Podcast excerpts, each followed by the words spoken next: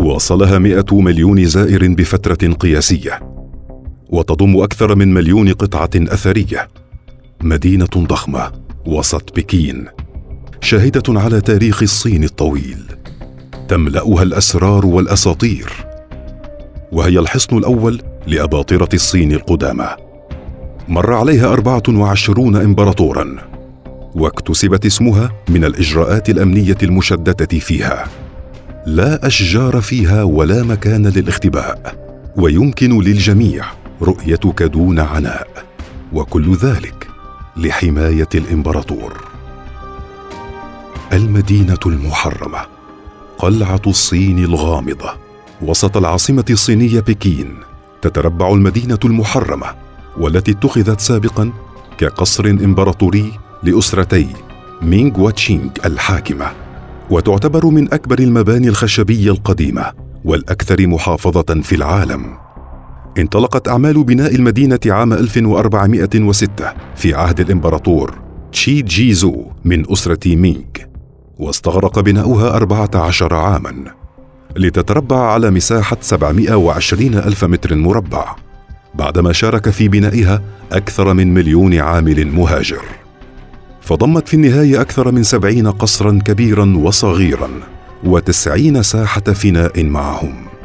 ووصل عدد الغرف فيها إلى تسعة ألاف وتسعمائة وتسعة وتسعين غرفة وفق المسح الميداني لعام 1973 المكان الرئيسي للمدينة هو عبارة عن مدينة مستطيلة الشكل يبلغ طولها 961 مترا وعرضها 753 مترا. يحيط فيها سور بارتفاع عشرة أمتار. بالإضافة لخندق مائي عرضه 52 مترا. ما يحولها لقلعة محصنة ضد الهجمات.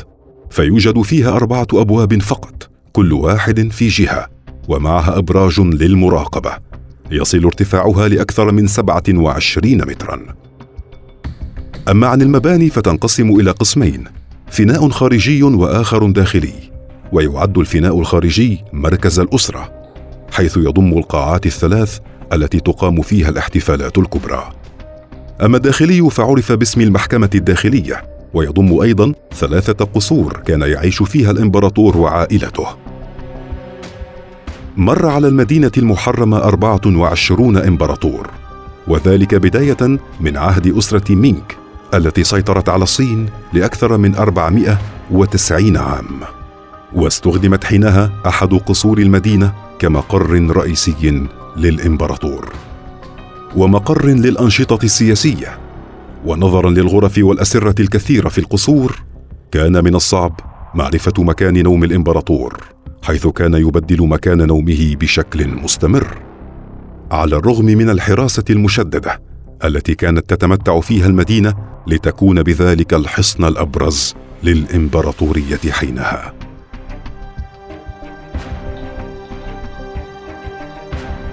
كوارث عدة.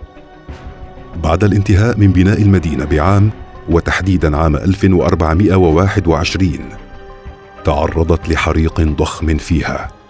أدى لحرق القاعات الثلاث التي بنيت من الطوب الذهبي والرخام وخشب الزان ولم يتم إعادة بنائها حتى عام 1440 وفي العام 1557 احترقت المدينة من جديد وتكرر الحريق في القاعات الثلاث مرة أخرى. لكن أعيد إعمارها بعد أربع سنوات وغيرت الكثير من ملامحها وأسمائها بعد أربعة عقود من تلك الحادثة. احترقت المدينة مرة أخرى. وتلك المرة التهمت النيران القاعات الثلاث والقصور الخلفية ودمرت بشكل شبه كامل. ما صعب من عملية إعادة الإعمار التي استمرت لأكثر من عشرين عاما ليتم افتتاحها من جديد عام 1927 عقب ذلك كانت المدينة هدفا لهجمات الجيوش وتعرضت بعدها لحرائق عدة وألحق فيها الضرر بشكل كبير حتى أعيد ترميمها عام 1965 لتحافظ على ذات الشكل حتى يومنا هذا. انهيار الإمبراطورية.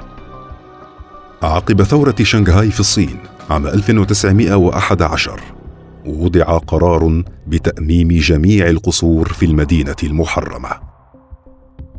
لكن المعاملة المميزة لأسرة تشينغ حالت دون تنفيذ القرار حيث سمح للإمبراطور بالبقاء في القصر مؤقتا حتى حدث انقلاب عام 1924 فطرد الإمبراطور من المدينة واستولى عليها قادة الانقلاب بالكامل.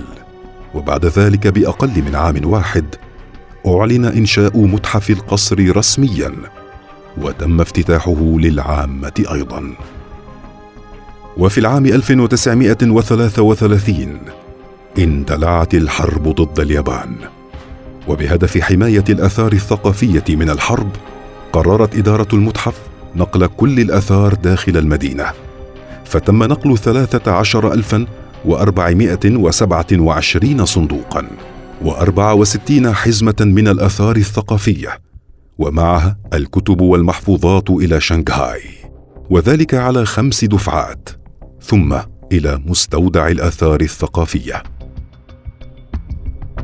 بقي الوضع على ما هو عليه حتى تأسيس جمهورية الصين الشعبية عام 1949 حيث أجريت إصلاحات واسعة النطاق للمدينة المحرمة. وتم فرز عدد كبير من الآثار الثقافية. وفي عام 1961 أصدر مجلس الدولة قرارا اعتبر فيه المدينة المحرمة وحدة وطنية رئيسية لحماية الآثار الثقافية. وفي العام 1987 وضعت اليونسكو المدينة على قائمة التراث الثقافي العالمي وذلك باسم متحف القصر.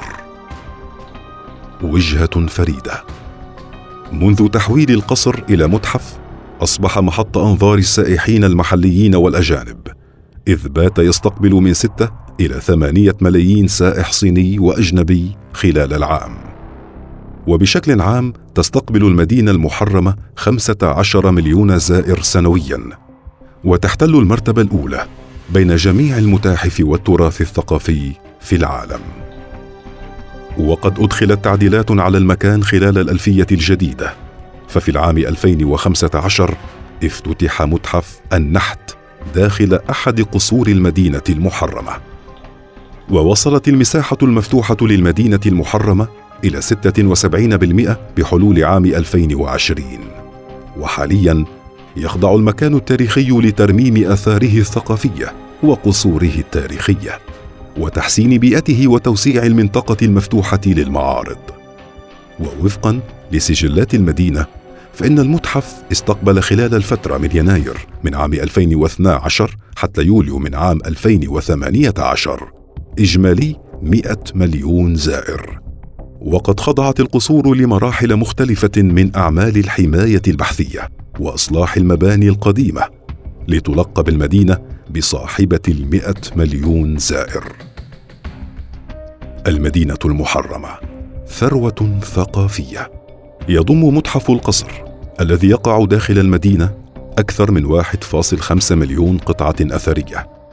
تمثل 42% من إجمالي التحف الأثرية في الصين. منها 140 ألف لوحة وجداريات ومطبوعات وخط. ما يمثل ربع العدد الإجمالي للخط الصيني القديم المتواجد في مختلف المتاحف حول العالم. كما يوجد في المتحف 420 لوحة من عهد أسرة يوان. بجانب 310 قطع خطية من عهد الأسرة ذاتها وأبرز التحف الموجودة في المدينة ككل هي تماثيل التنين وهو الحيوان الأسطوري الذي يرمز للقوة والمكانة. حيث تنتشر تماثيله ورسوماته في كل المدينة. لدرجة لا يعرف أحد العدد الإجمالي لها.